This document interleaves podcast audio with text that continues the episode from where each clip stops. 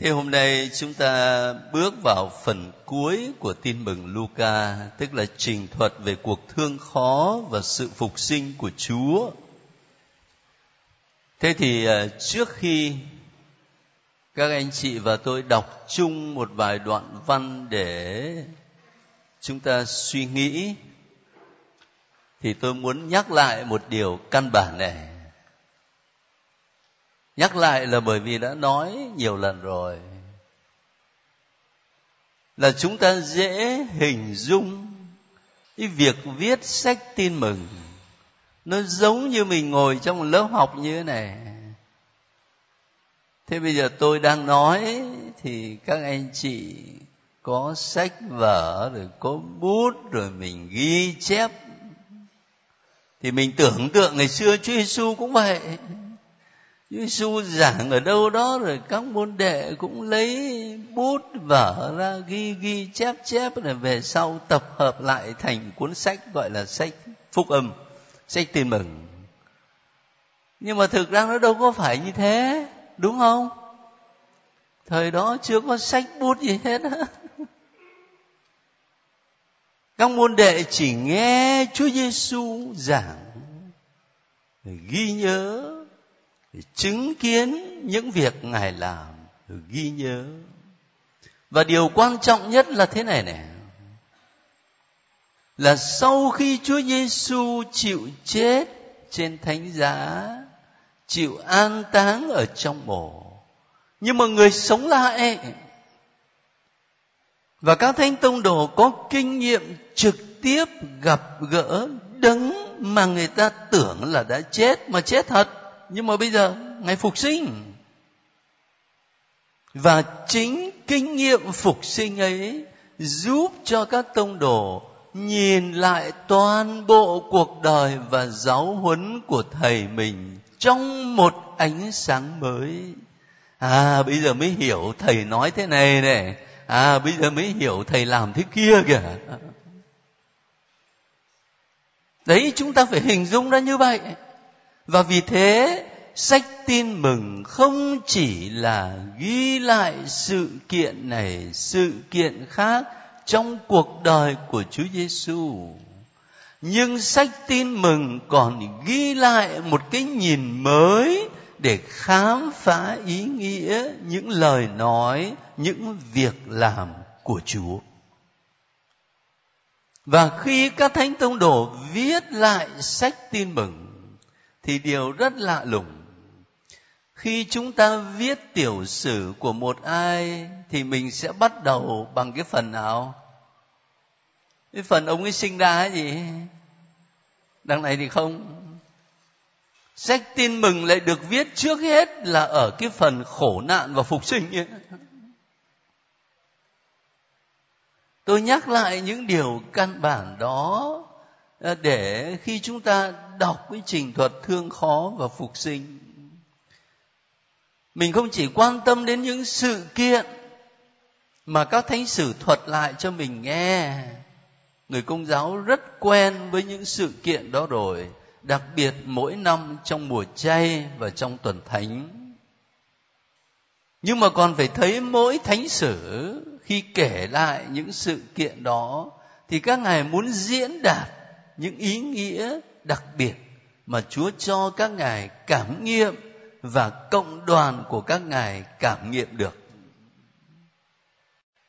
vậy cho nên hôm nay, khi chúng ta cùng nhau xem lại ý trình thuật về cuộc khổ nạn và phục sinh của Chúa Giêsu theo Thánh Luca, thì tôi sẽ không lượt lại hết mọi chi tiết. Chúng ta không đọc lại toàn bộ cái trình thuật đó, mà tôi chỉ chọn có hai đoạn văn thôi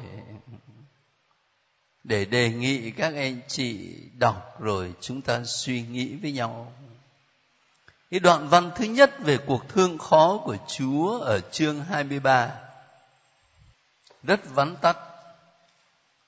Chương 23 từ câu 33 đến hết câu 34 có vậy thôi. Đây là nét đặc thù của Thánh Luca.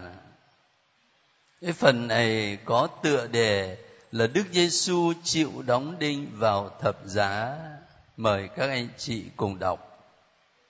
Khi đến nơi gọi là đồi sọ, họ đóng đinh người vào thập giá cùng lúc với hai tên gian phi một tên bên phải một tên bên trái bấy giờ đức giêsu cầu nguyện rằng lạy cha xin tha cho họ vì họ không biết việc họ làm rồi họ lấy áo của người chia ra mà bắt thăm Chúa Giêsu chịu đóng đinh vào thập giá cùng lúc với hai tên gian phi. Chúng ta thường hiểu hai tên gian phi này là hai tên trộm cướp, phải không? Và mình cũng hình dung là chắc là nó phạm tội ăn cắp rồi nó bị người ta bắt, thì bây giờ người ta xử như thế này. Nhưng mà thật ra đó trong xã hội do thái vào thời chúa giêsu cái án xử mà đóng đinh vào thập giá thường không dành cho những tội phạm nho nhỏ đâu, mà họ chỉ dành cho những kẻ gọi là phản quốc các nhà chú giải nghĩ rằng gọi là tên gian phi ở đây cũng có thể là những người chủ trương sử dụng bạo lực để chống lại đế quốc Roma thời bấy giờ. Tội nặng á. Và Chúa Giêsu bị xếp vào cái hàng như vậy.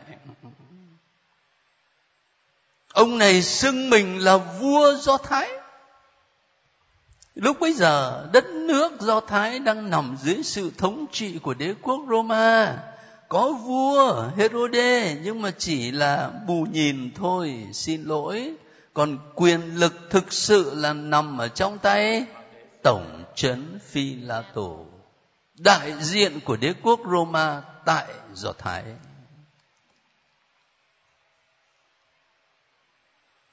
Chúa Giêsu chịu đóng đinh cùng với hai tên gian phi như vậy.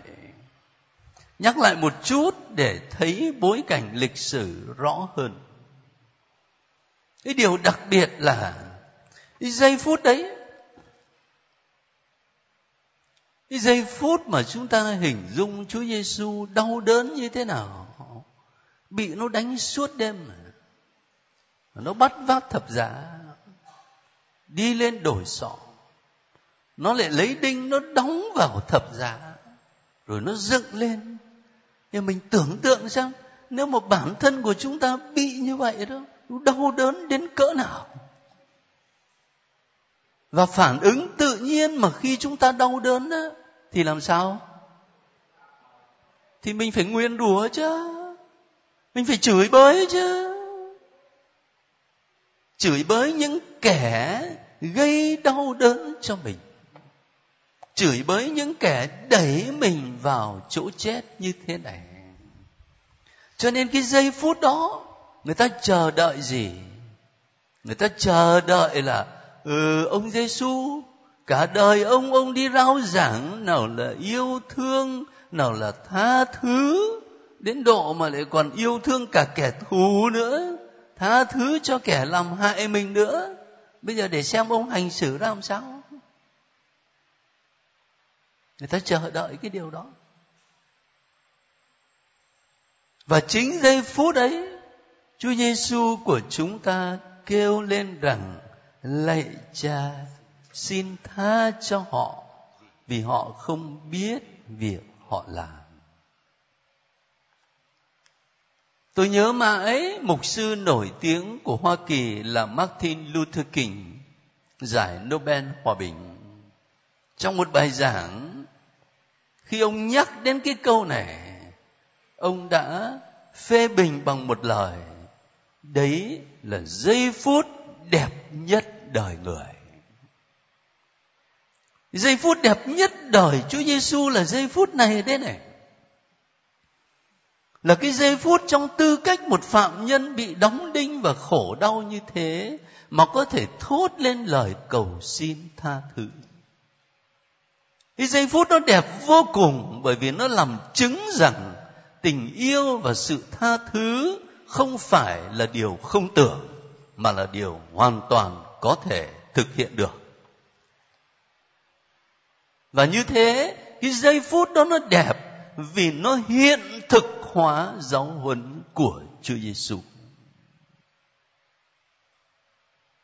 Và cũng kể từ đó, cái nét đặc trưng của các vị tử đạo Kitô giáo chính là ở chỗ chịu chết mà vẫn không thù hận. Chịu chết mà vẫn một niềm tha thứ. Tuần tới chúng ta bắt đầu đọc sách công vụ. Khi đọc đến Thánh Stefano, các anh chị sẽ thấy Thánh Stefano lặp lại từng lời của Chúa Giêsu. Xin tha cho họ vì họ lầm không biết. Và trong suốt lịch sử của Kitô giáo cũng vậy. Đấy chính là nét độc đáo để phân biệt các vị tử đạo trong Kitô giáo và những người hy sinh tính mạng vì một phong trào, vì một chính nghĩa nào đó. Các anh chị thử nhìn vào lịch sử thế giới xem. Đâu có phải chỉ có công giáo mình mới có tử đạo tôn giáo nào mà người ta chả có tử đạo, phải không? Ngay cả những phong trào xã hội, người ta cũng có những người hy sinh vì lý tưởng vậy. Anh hùng liệt sĩ đấy, đầy dẫy nhưng mà đâu là cái nét độc đáo của các vị tử đạo Kitô giáo? Cái nét độc đáo nó nằm ở chỗ chịu chết mà không hận thù chịu chết mà vẫn cầu nguyện cho người giết mình. Luôn luôn là như thế. Ngày hôm nay giáo hội đang tiến hành cái việc uh, lập hồ sơ để phong chân phước cho đức cố hồng y francisco xavier nguyễn văn thuận của chúng ta một niềm tự hào của giáo hội việt nam. Thì cũng vậy cái điểm đặc biệt của ngài là 13 năm tù tội mà không thù hận.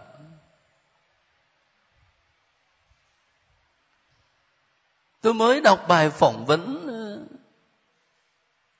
ông tiến sĩ mà ông ấy đứng phụ trách cái việc lập hồ sơ phong chân phước cho đức cố hồng y đó.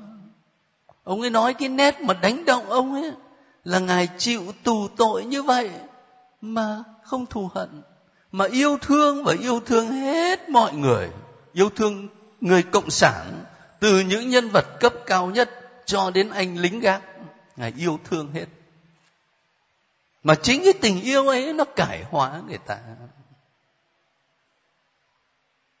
cho nên chúng ta đọc lại cái lời cầu xin tha thứ của Chúa Giêsu. Có khi mình đã thuộc lòng rồi. Nhưng mà ít khi mình dừng lại để cảm nhận một cách sâu sắc hơn, một cách trầm lắng hơn ơn tha thứ đó nó cao quý như thế nào. Nếu mà chúng ta cảm nhận được điều đấy thì trong cuộc đời của mình tôi tin là chúng ta cũng dễ tha thứ hơn. Trong thực tế là rất khó khó lắm. Lúc nãy tôi đặt câu hỏi với các anh chị là khi Chúa Giêsu chịu đóng đinh thập giá, ngày đau đớn như thế, thì cái phản ứng tự nhiên sẽ là gì? Tôi đặt câu hỏi như vậy là để liên hệ với kinh nghiệm sống của chúng ta. Khi các anh chị nhớ lại một nỗi buồn nhớ lại một khổ đau trong cuộc đời của mình, thì thông thường là đồng thời chúng ta cũng nhớ lại cái người gây cho mình đau khổ, đúng không? Chứ nó không phải trên trời rơi xuống đâu. Nhớ cái người gây cho mình đau khổ, và mình nguyền rủa nó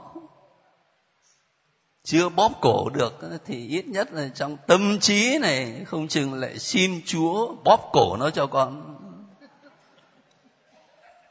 Đấy, phản ứng tự nhiên của con người là vậy đấy. Cho nên tha thứ là rất khó. Nhưng mà thật ra, Chúa Giêsu dạy mình con đường sống chứ không phải là con đường chết đâu. Ngày hôm nay khoa tâm lý người ta phân tích này. Khi chúng ta nuôi trong lòng mình một mối hận thù, thì ai là người bị thiệt hại trước hết? Dạ thưa chính mình. Chính mình.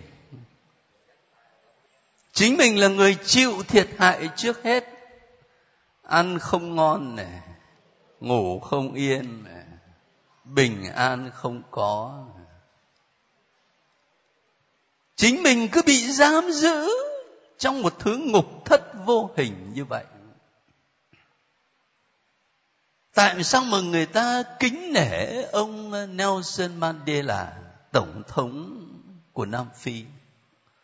Tôi nghĩ không phải là vì tài thao lược kinh tế, chính trị cho dù ông ấy giỏi nhưng mà cái chính là vì nhân cách của ông ấy, đặc biệt là về sự tha thứ.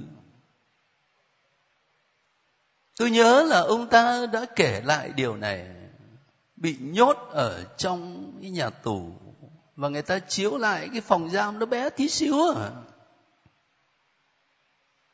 Mà thời gian dài lắm làm sao bước ra khỏi ngục thất mà trong lòng không thù hận? Những người đã gây đau khổ cho mình như thế. Nhưng mà ông ấy nói là, cuối cùng ông ấy khám phá ra rằng, bao lâu tôi còn giữ lòng thù hận đối với họ, thì bấy lâu tôi vẫn chưa được tự do. Cầu rất hay. Bao lâu tôi còn giữ lòng thù hận đối với những người đã giam giữ mình, thì bấy lâu tôi vẫn chưa được tự do. Tôi vẫn bị giam giữ trong một thứ ngục thất vô hình. Chỉ khi nào mà biết tha thứ thì mới thực sự thoát ra khỏi cái nhà tù vô hình. Cho nên chúa dạy mình con đường sống chứ không phải con đường chết.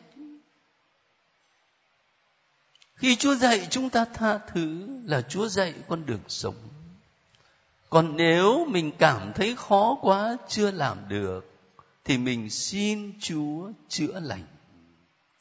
Xin chúa chữa lành cho chính mình, bởi vì đấy là vết thương ở trong tâm hồn chúng ta. Thông thường khi nói đến ơn chữa lành, chúng ta dễ nghĩ đến những bệnh tật về phần xác. Nhưng tôi nói thật với các anh chị những vết thương trong tâm hồn chúng ta còn trầm trọng hơn những vết thương ngoài thân xác.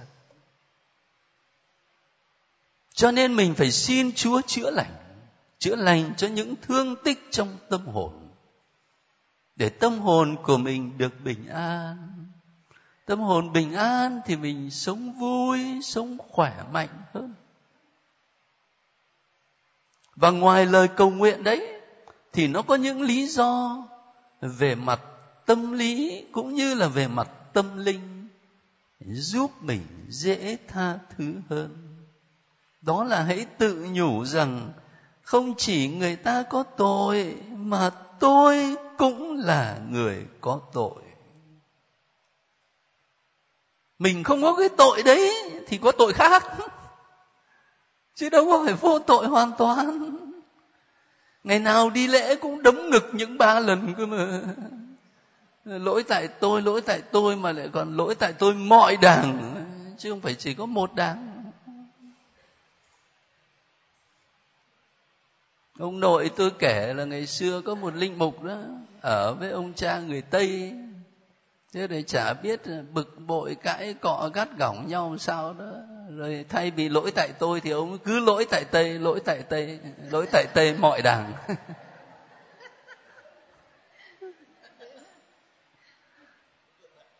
Người ta có lỗi nhưng mà thực sự xét cho cùng, không ai trong chúng ta là vô tội đâu. Cho nên mình nhớ đến cái tội của mình để khiêm tốn hơn và biết tha thứ. Một động lực nữa là ý thức rằng không chỉ có tôi tha thứ cho người ta, mà người ta cũng đang tha thứ cho tôi. Có điều người ta nhịn ta không nói ra. Thì mình cứ nghĩ là cả đời mình chỉ chịu đựng người khác rồi cứ phải tha thứ cho người khác, mà quên mất rằng người ta đang tha thứ cho mình, người ta không nói ra. Và cái động lực tâm linh lớn nhất là chính chúa tha thứ cho chúng ta ngày nào đọc kinh lạy cha cũng thấy nói như vậy. Thế cho nên đọc lại cái lời cầu nguyện của Chúa Giêsu từ thập giá để thấm thía hơn. Không chỉ là thấm thía về lời cầu nguyện đó, mà còn là dịp để mình nghĩ lại về đời sống đức tin, về cách ứng xử của mình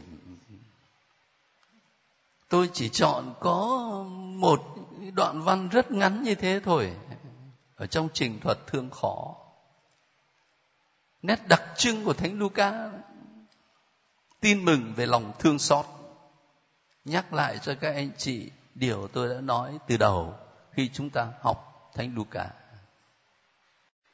Bây giờ trong trình thuật phục sinh thì không thể không nhắc đến những câu chuyện đặc trưng của Luca và cũng là câu chuyện rất nổi tiếng đường về Emmaus. Chương 24 từ câu 13 cho đến câu 32. Thế từ nãy giờ tôi nói dài rồi, bây giờ đến lượt các anh chị chúng ta đọc một đoạn văn nó dài hơn. Cũng ngày hôm ấy có hai người trong nhóm môn đệ đi đến một làng kia tên là Emau cách Jerusalem chừng 11 cây số. họ trò chuyện với nhau về tất cả những sự việc mới xảy ra. đang lúc họ trò chuyện và bàn tán thì chính Đức Giêsu tiến đến gần và cùng đi với họ nhưng mắt họ còn bị ngăn cản không nhận ra người. người. Hỏi họ các anh vừa đi vừa trao đổi với nhau về chuyện gì vậy? họ dừng lại vẻ mặt buồn rầu một trong hai người tên là Cleopat trả lời. chắc ông là người duy nhất trú ngụ tại Jerusalem mà không hay biết những chuyện đã xảy ra trong thành mấy bữa nay. đức giêsu hỏi chuyện gì vậy? họ thưa chuyện ông giêsu nazareth người là một ngôn sứ đầy uy thế trong việc làm cũng như lời nói trước mặt thiên chúa và toàn dân thế mà các thượng tế và thủ lãnh của chúng ta đã nộp người để người bị án tử hình và đã đóng đinh người vào thập giá. phần chúng tôi trước đây vẫn hy vọng rằng chính người là đấng sẽ cứu chuộc Israel. Hơn nữa những việc ấy xảy ra đến nay là ngày thứ ba rồi thật ra cũng có mấy người đàn bà trong nhóm chúng tôi đã làm chúng tôi kinh ngạc. các bà ấy ra một hồi sáng sớm không thấy xác người đâu cả. về còn nói là đã thấy thiên thần hiện ra bảo rằng người vẫn sống. vài người trong nhóm chúng tôi đã ra mộ và thấy sự việc y như các bà ấy nói. còn chính người thì họ không thấy. bây giờ đức giêsu nói với hai ông rằng các anh chẳng hiểu gì cả. lòng trí các anh thật là chậm tin vào lời các môn sứ. nào đấng Kitô là chẳng phải chịu khổ hình như thế rồi mới vào trong vinh quang của người sao. rồi bắt đầu từ ông Môsê và tất cả các môn sứ. người giải thích cho hai ông những gì liên quan đến người trong tất cả sách thánh. khi gần tới làng họ muốn đến đức giêsu làm như còn phải đi xa hơn nữa. họ nài ép người rằng mời ông ở lại với chúng tôi, vì trời đã xế chiều và ngày sắp tàn. Bây giờ người mới vào và ở lại với họ. Khi đồng bàn với họ, người cầm lấy bánh, dâng lời chúc tụng và bẻ ra trao cho họ. Mắt họ liền mở ra và họ nhận ra người, nhưng người lại biến mất họ mới bảo nhau dọc đường khi người nói chuyện và giải thích kinh thánh cho chúng ta lòng chúng ta đã chẳng bừng cháy lên sao. ngay lúc ấy họ đứng dậy quay trở lại Jerusalem gặp nhóm mười một và các bạn hữu đang tụ họp tại đó. những người này bảo hai ông chúa trỗi dậy thật rồi và đã hiện ra với ông Simon. Còn hai ông thì thuật lại những gì đã xảy ra dọc đường và việc mình đã nhận ra Chúa thế nào khi người mẹ bánh.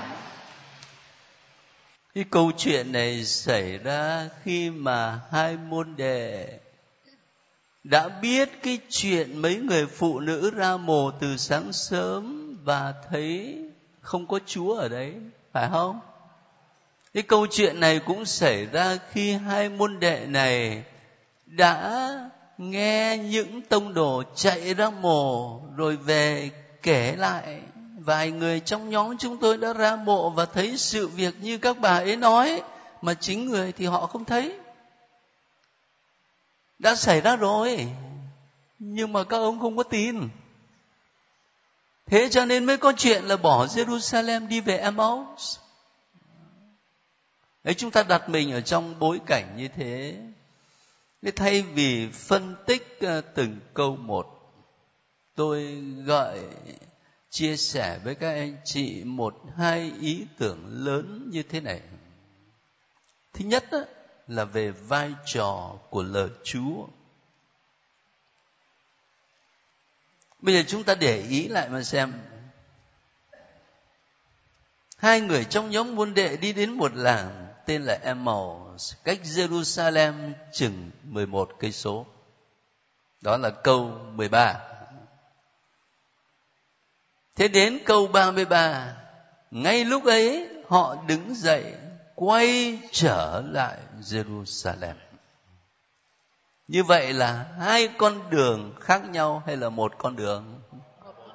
Có một con đường à? Khác nhau là chỗ nào? Khác nhau ở chỗ là lúc đầu thì đi từ Jerusalem về Emmaus, mà lúc sau thì từ Emmaus quay ngược lại Jerusalem. Cùng một con đường thôi nhưng mà lúc từ Jerusalem về Emmaus thì Thánh Luca ghi nhận ở câu 17 họ dừng lại, vẻ mặt buồn rầu. Cũng một con đường, nhưng mà đầy ắp nỗi buồn và thất vọng nữa. Thế cũng con đường ấy ở câu 32 thì lại khác. Dọc đường khi người nói chuyện và giải thích kinh thánh cho chúng ta, lòng chúng ta đã chẳng bừng cháy lên sao? Cho nên xét về mặt văn chương, câu chuyện này hấp dẫn lắm à.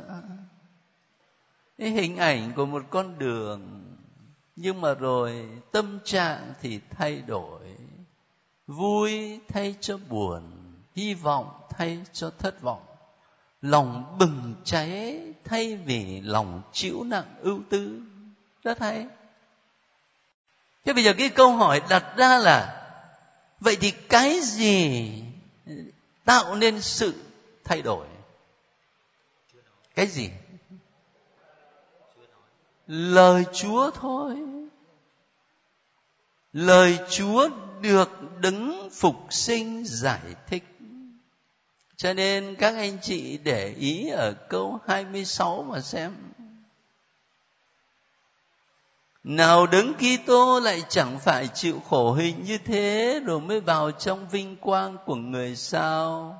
Rồi bắt đầu từ ông Môsê và tất cả các ngôn sứ, người giải thích cho hai ông những gì liên quan đến người trong cả sách thánh.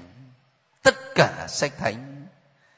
Tôi nói với các anh chị nhiều lần, cái phương pháp đọc thánh kinh trong tuần, nó khác với những phương pháp khác là đọc từ đầu cho đến cuối, từ sách sáng thế cho đến sách khải huyền. Trong đó cái phần cựu ước là nhiều người công giáo chúng ta lấy làm xa lạ lắm. Nhưng mà khi học thánh kinh trong tuần là đọc hết từ đầu đến cuối cái làm nên sự thay đổi đó là lời của chúa. Và lời đấy được đấng phục sinh giải thích. Cái điều này giúp cho ta suy nghĩ về cuộc đời của mình cũng như về đời sống đức tin. Các anh chị đều biết là cuộc sống của con người ta nó không chỉ lệ thuộc hoàn toàn vào những cái bên ngoài, nhưng còn ở ý nghĩa bên trong nữa kìa. Chỉ có điều là cuộc sống hiện nay nó dễ làm cho chúng ta hướng ngoại quá, mà đánh mất dần dần cái chiều sâu ở bên trong. Có một nhà tư tưởng nói cách văn vẻ như thế này. Cũng là những giọt mồ hôi và cũng là những nhát cuốc trên đồng ruộng. Nhưng mà nhát cuốc của tên tù khổ sai ấy, thì khác với nhát cuốc của nhà khảo cổ. Nhát cuốc của tên tù khổ sai là nhát cuốc của tủi nhục của hình phạt.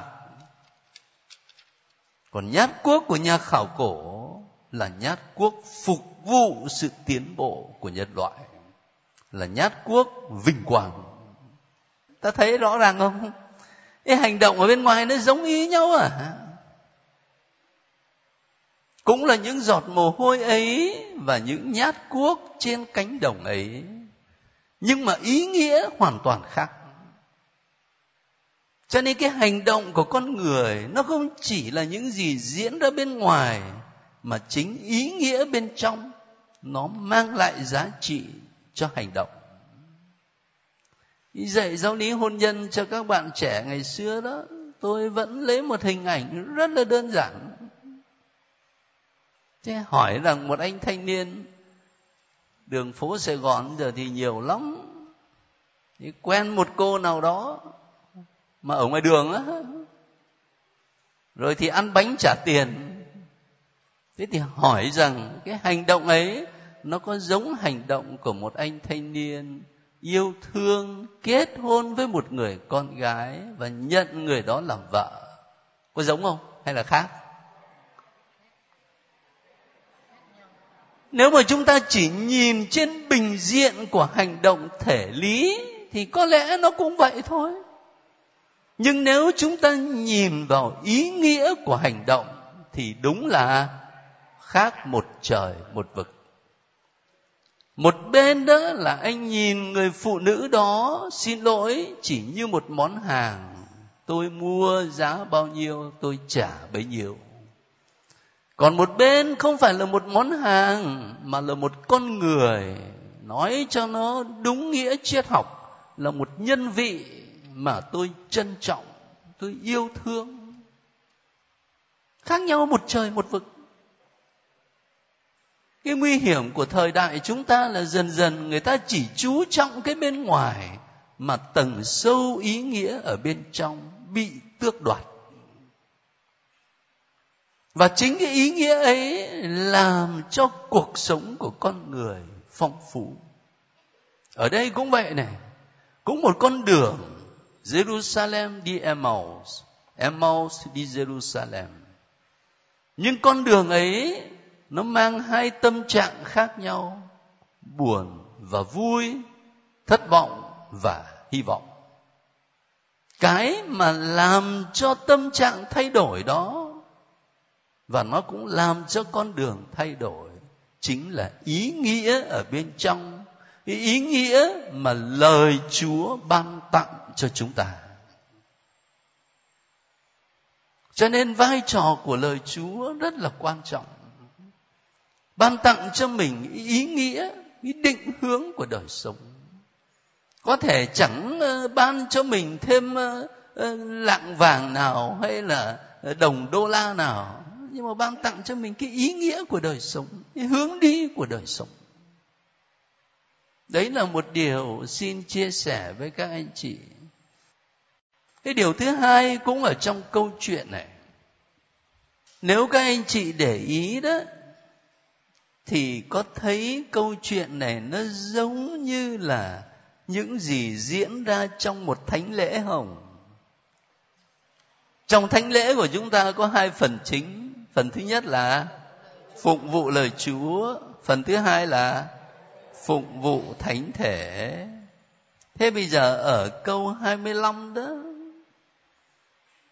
cho đến câu 27 Đức Giêsu nói với hai ông rằng các anh chẳng hiểu gì cả lòng trí các anh thật là chậm tin vào lời các ngôn sứ rồi bắt đầu từ ông Môsê và tất cả các ngôn sứ người giải thích cho hai ông những gì liên quan đến người trong tất cả sách thánh đây nó có giống phần phụng vụ lời Chúa không?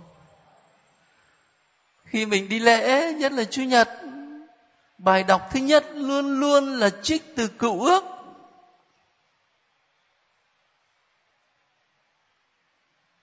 Rồi đến bài thứ hai, thì là sách công vụ hay là thư các thánh. Rồi cuối cùng là bài tin mừng đỉnh cao, Chúa Giêsu Kitô. Phụng vụ lời Chúa. Rồi kế tiếp phụng vụ thánh thể. Các anh chị để ý ở câu 28 coi khi gần tới làng họ muốn đến, thì Đức Giêsu làm như còn phải đi xa hơn nữa. Họ mới nài ép người, mời ông ở lại với chúng tôi vì trời đã xế chiều và ngày sắp tàn.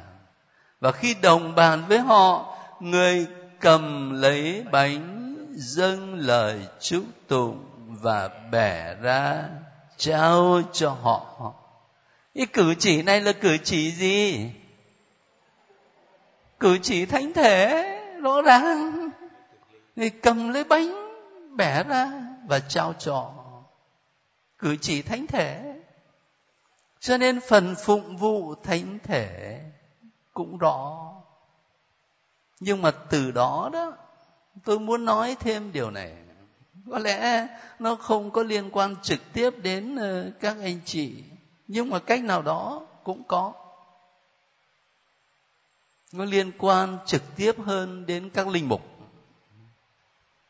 Trong việc giảng lời chúa. Khi tôi dạy học cho các thầy, bây giờ thì không dạy nổi rồi, không còn giờ nữa.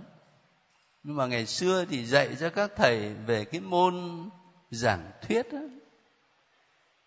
thì tôi nói với các thầy cái câu chuyện này là mẫu mực cho việc giảng lời Chúa. Và Chúa Giêsu giảng bằng cách nào? Trước hết là Chúa lắng nghe. Chúa hỏi, bảo các anh vừa đi vừa nói chuyện với nhau về cái gì mà sao buồn bã vậy thế là hai ông rút ruột là hai ông nói, chúa nghe nghe cái nỗi niềm của người ta nghe tâm sự của người ta. Rồi sau đó đó, người mới lấy kinh thánh, người soi sáng cho thấy à chuyện đó nó ra làm sao, ý nghĩa nó như thế nào. Và người càng nói thì lòng họ càng bừng cháy lên. Giảng theo nghĩa tuyệt vời nhất là như thế. Cho nên cái khó đối với linh mục giảng lời chúa là ở chỗ này. Nếu mà hiểu giảng lời chúa đó, chỉ là lấy sách chú giải kinh thánh ra, lại còn giỏi cả tiếng hy lạp nữa, để cắt nghĩa xem một cái từ này nghĩa là cái gì? Thì giảng nửa tiếng xong không ai hiểu gì. Và có chăng thì người ta thêm được một mớ kiến thức ấy nhưng mà cái khó nhất của người giảng á, là làm sao lắng nghe lời của cuộc đời. Những tâm tư những nỗi niềm hy vọng và thất vọng khổ đau và buồn phiền trong cuộc sống của con người. Rồi thì dựa vào lời chúa mà mình đã phải cầu nguyện, đã phải suy niệm, đã phải chuẩn bị trước để soi sáng cho cuộc sống ấy. Để khi người ta nghe lời chúa xong, người ta cảm thấy tâm hồn nó ấm áp hơn, nó bình an hơn, được nâng đỡ nhiều hơn. Chứ không phải nghe giảng xong muốn bỏ đạo. Cái khó nó là cái chỗ đấy.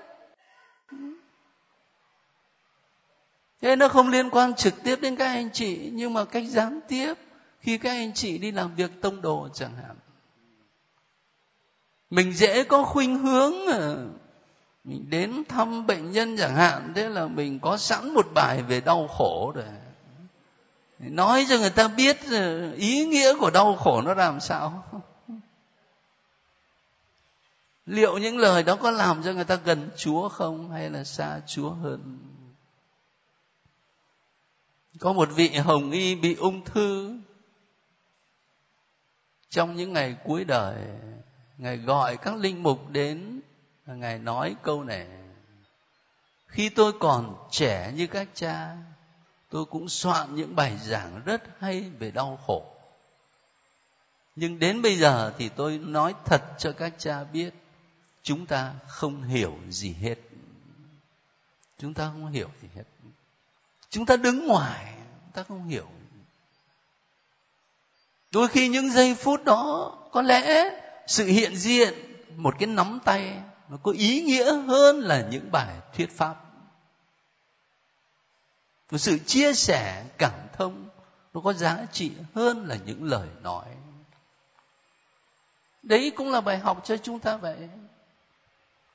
Điểm kế tiếp, nói đến phụng vụ thánh thể nếu chúng ta đọc kỹ thì sẽ thấy thánh Luca mô tả thế này. Người cầm lấy bánh, dâng lời chúc tụng, bẻ ra, trao cho họ. Mắt họ liền mở ra và họ nhận ra người, nhưng người lại biến mất. Nhận ra người ở đây nghĩa làm sao? Nghĩa là nhận ra cái ông khách bộ hành này là Chúa Giêsu là thầy của mình nhưng lúc đấy, Chúa Giêsu có còn hữu hình ở đó không? Biến mất. Cái chi tiết này rất hay. Các môn đệ nhìn thấy cử chỉ chúa cầm lấy bánh bẻ ra trao cho thì mắt các ông sáng ra.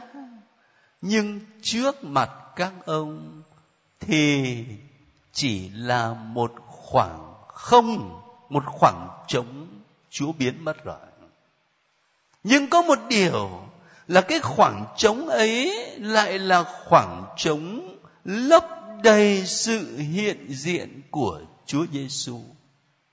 Còn trước kia, Chúa Giêsu trong tư cách một khách bộ hành có mặt ngay bên cạnh các ông, có nhận ra không? Là không. Ngài có mặt hữu hình ngay trước mắt, trước mũi mà không nhận ra. Còn đây chỉ là khoảng trống, nhưng lại là một khoảng trống lấp đầy bằng sự hiện diện. Chúng ta có cái kinh nghiệm tâm lý về điều này.